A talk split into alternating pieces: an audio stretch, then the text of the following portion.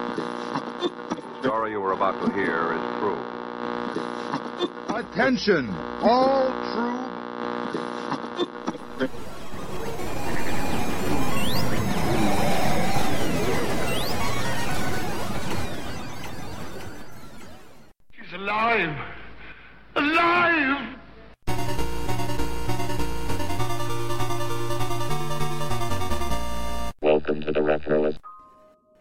When I was a kid, one of my favorite possessions was my Atari 2600. Well, come to think of it, even now one of my favorite possessions is my Atari 2600. But back in the 80s, my Atari was a huge deal to me. It was the toy that just kept on giving. So when something would endanger it, and something almost did, something stupid that I did, it tends to be pretty memorable. It also helps to illustrate what a good friend is like, and how you know when your friend is really good.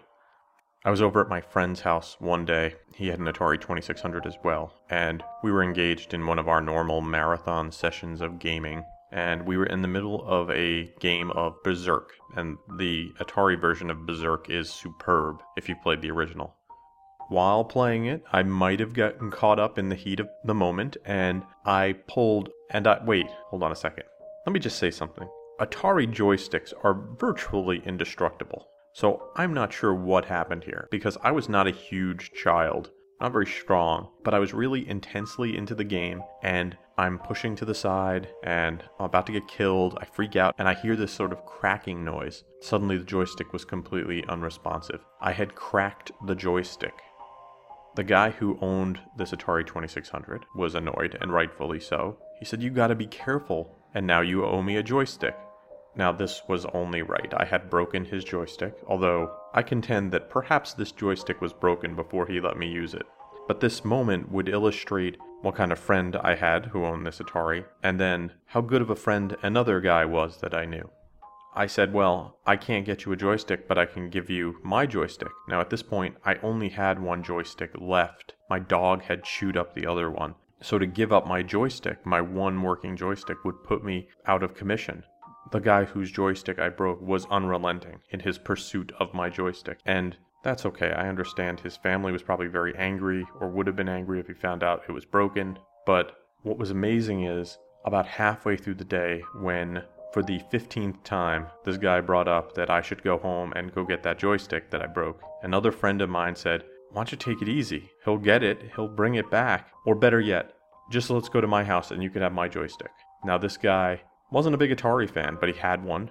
He gave him his Atari joystick, which was in really good condition. So then I asked him if I could give him mine later, not right away, so I can enjoy Atari for the weekend. And I knew he kind of didn't play. But he said, It's not necessary. I have two joysticks. I hardly play the system. Just keep it. He can just keep his, you keep yours. Let's just move on. My relationship with the guy's joystick I broke was never the same after that. We didn't really get along too good to begin with, I guess. But my relationship with the guy who lent me the joystick would be rock solid all the way through high school. He was a very good friend, and even though we don't talk now, I look back at this moment of generosity, and I can't help but feel that warmth of friendship when I think of him. And really, it's those sort of small things that make a good friend, or at least prove just how good a friend you are. On today's show, I'd like to talk to you about the game I was playing when that joystick broke Berserk. We'll talk about the company behind the game. We'll talk about the strategy, sequel, reception, ports, and we'll throw in a few surprises here and there. We have an info packed episode ahead of us, so without further ado, let's start the show.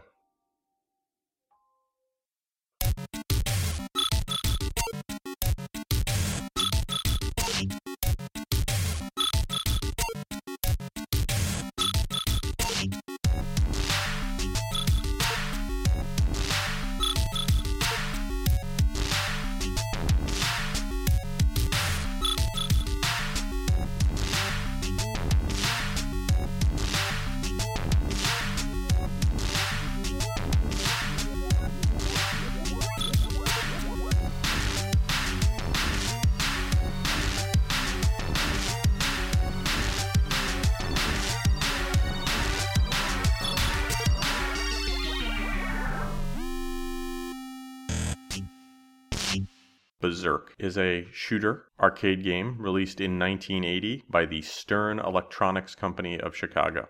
Stern was formed in 1977 when the Stern family bought the Chicago Coin Company. They got these in an asset sale after the company had declared bankruptcy.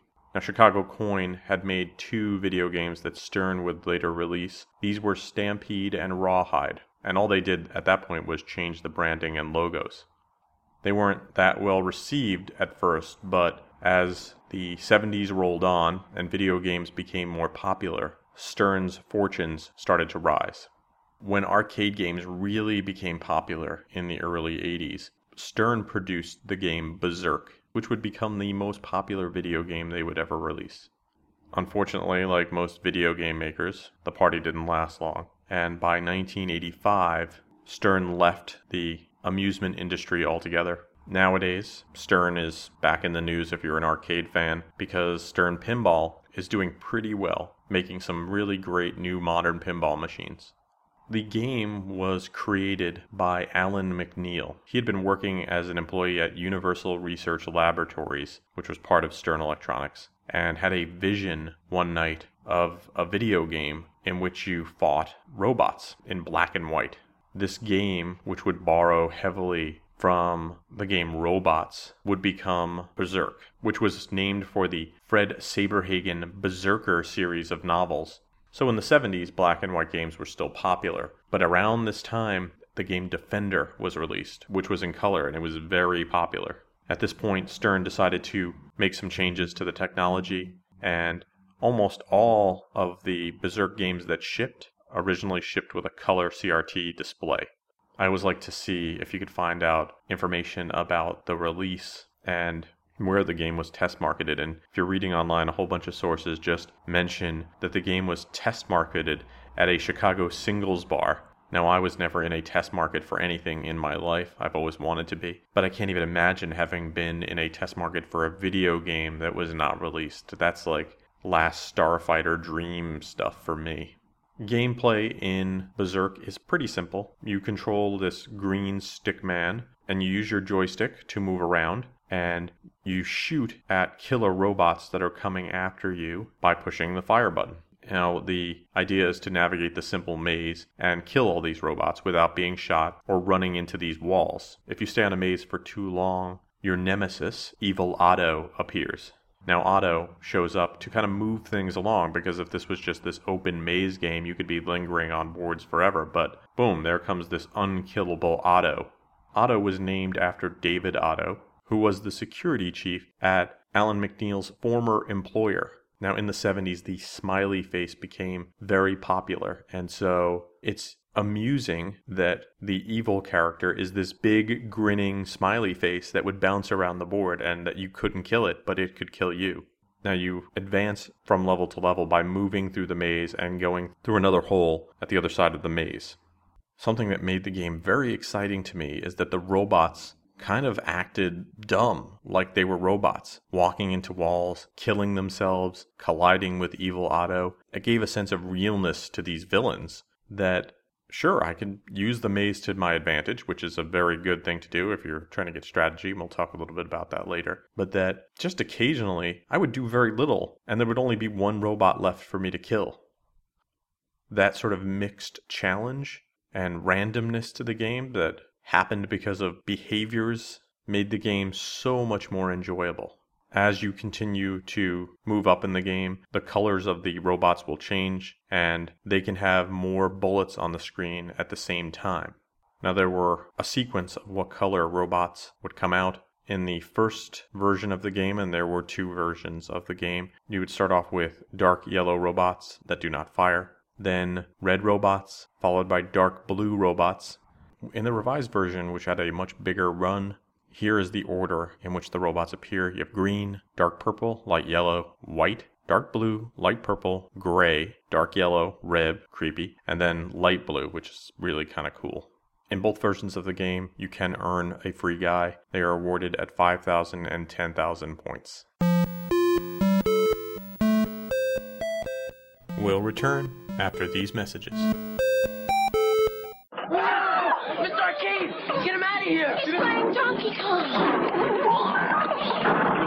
Kong, eh? Okay, big fella.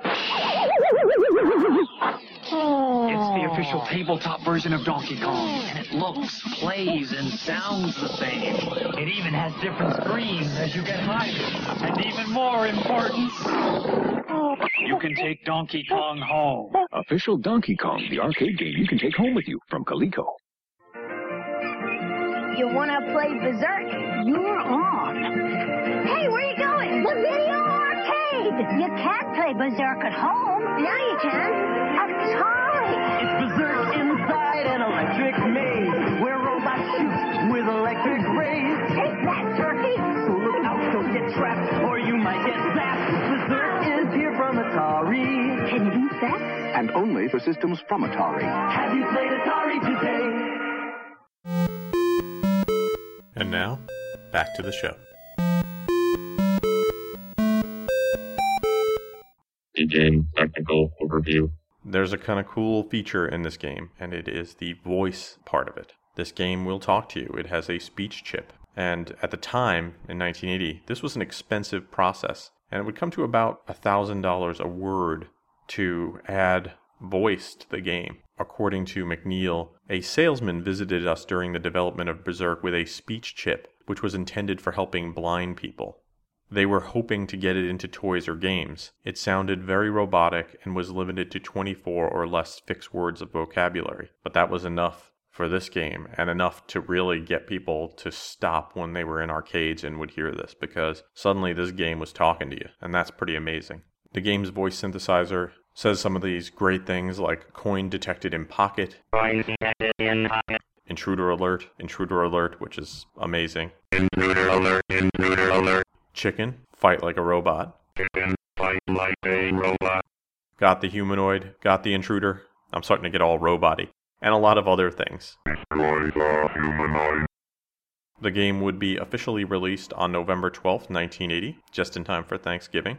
It was available in two formats your standard cabinet and cocktail, and it was powered by a Zilog Z80.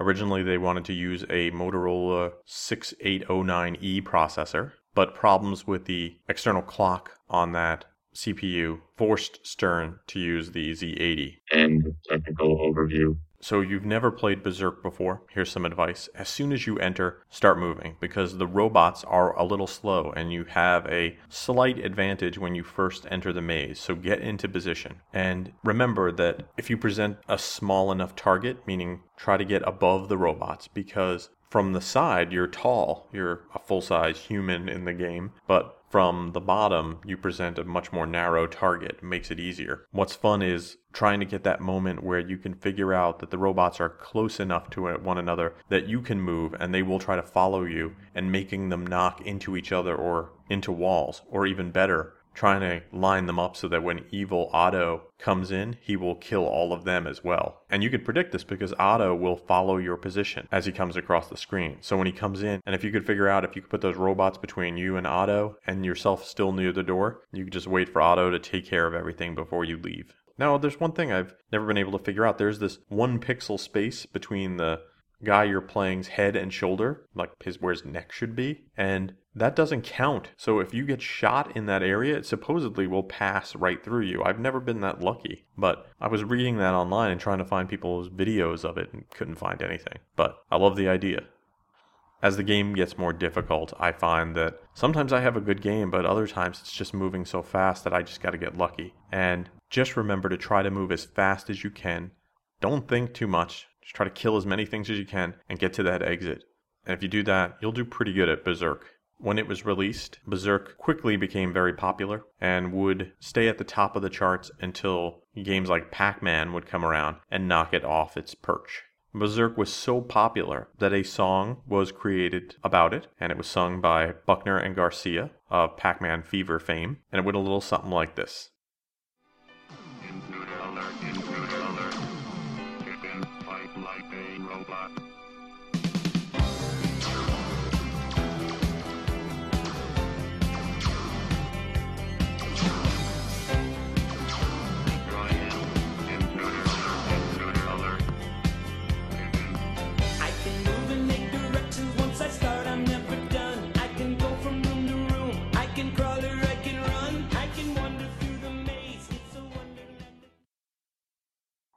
according to McNeil, and this is a quote I found online, they sent me the album and I loved that song. I'm a bit biased, but think it was better than that Pac Man Fever. Maybe that's sour grapes because Pac Man is the game that finally knocked Berserk from number one after a long run. We'll return after these messages. This is the system chosen 2 to 1 over Atari and Intellivision for real arcade gameplay. Fantastic! Presenting the revolutionary Vectrex arcade system. Ordinary home video games can't match the laser sharp visual effects of Vectrex because only Vectrex has a real arcade screen built in. No TV set needed, so every Vectrex cartridge gives you real arcade gameplay that others can't. Vectrex, it stands alone. Hey, it's me talking, the Fonz Pinball. Wanna play me? Play the Fonz Pinball, a rugged machine with plenty of fast action. Pretty slick, huh? The Fonz Pinball is the real thing with drag strip raceways. Lots of bumper action, too. Watch those independent action flippers. Perfect. Bells, lights, real scoring. The Fonz Pinball Machine. Hey. By Coleco. And now, back to the show.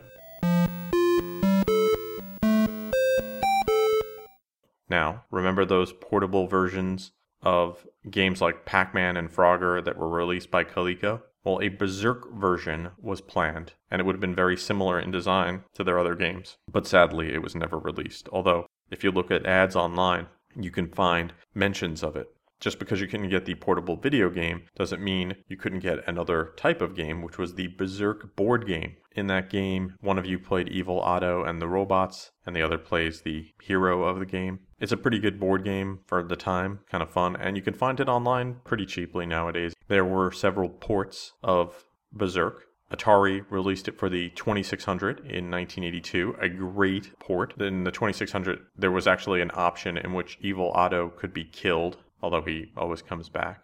The 5200 had the digitized speech that was pretty amazing. And probably most importantly, and to you video game aficionados at home, it was also released for the Vectrex system that had that wonderful vector graphics monitor, which made for some beautiful looking Berserk. Well, if you got a good game, you gotta keep the ball rolling, and in 1982, Stern released Frenzy, which was a sequel to Berserk. Frenzy basically followed the same gameplay of Berserk, navigating a maze, killing robots, not getting killed yourself. Now, in Berserk, the walls are all electrified. In Frenzy, some of the walls are made of dots. Well, you know, Pac Man and dots. And you could shoot the dots and shoot holes in the walls and use that as part of your strategy. Kind of added an interesting twist to the game. And you would think, well, this is great. Maybe it's a better game. But overall, Berserk to me is just a more solid, pure bit of entertainment. And I just like it a lot better. Frenzy would be ported to the ColecoVision and the Sinclair ZX Spectrum in 1983. The world record for Berserk on fast bullets, which is a setting, is 350,340, which was scored by Steve Wagner. The slow bullet version of Berserk record is 401,130 points, which was scored by Phil Younger in 2008. A very dark part of the Berserk legend is that it is the first video game known to have coincided with the death of a player. In 1981, Jeff Dailey was playing the game, scored 16,660 points, and suddenly had a heart attack at age 19. A year later, in 1982, Peter Burkowski was putting his name in just after he finished. He also had a heart attack. Now, I'm sure these are just coincidences, but they added to the legend of Berserk. And I remember hearing stories about these told by my friends, things they probably heard from their mother, who were terrified that their kid was going to play a game that was going to cause them to have a heart attack. Now, I don't know if video games cause heart attacks, but in many situations, they can bring people closer together. Berserk was a game I played a whole lot as a kid, and I had very positive feelings about it up until the moment I broke that joystick. And boy, did I regret playing it that day. And if it wasn't for another friend stepping up and basically saving me, and by the way, never getting a joystick from me, he just never wanted it. I would have probably still had very negative feelings about Berserk to this day. Instead, I'm pretty sure I probably went home that night sat in air conditioned comfort and played Berserk on my Atari 2600 on my last remaining joystick. It's amazing that years later, this was in the 80s, these moments of generosity stick with you. So just remember that when you're out there playing with your friends, even as an adult. Maybe they do something boneheaded, break something of yours. Of course, they should step up and do something nice for you, fix it, pay for it. But give them a break. They probably didn't know what they were doing. So if you're looking for a fun game to play this weekend, Look no further than Berserk. Maybe you'll find it in your local arcade. Maybe you have to go and find it online, play it on MAME. It is all over the internet. Or maybe you're lucky enough to know somebody, or you're one of those people who has a working Atari 2600. If you come over to my place, you get a little too into it, you break my joystick, it's okay. I got plenty of extras.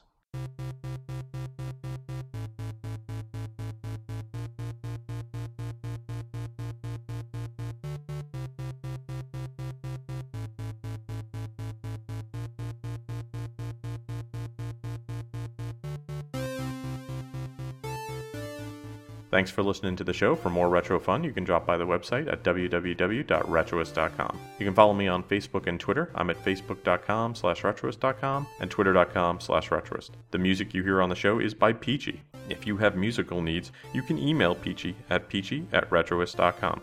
Thanks for listening to the show, and I hope you have a great weekend.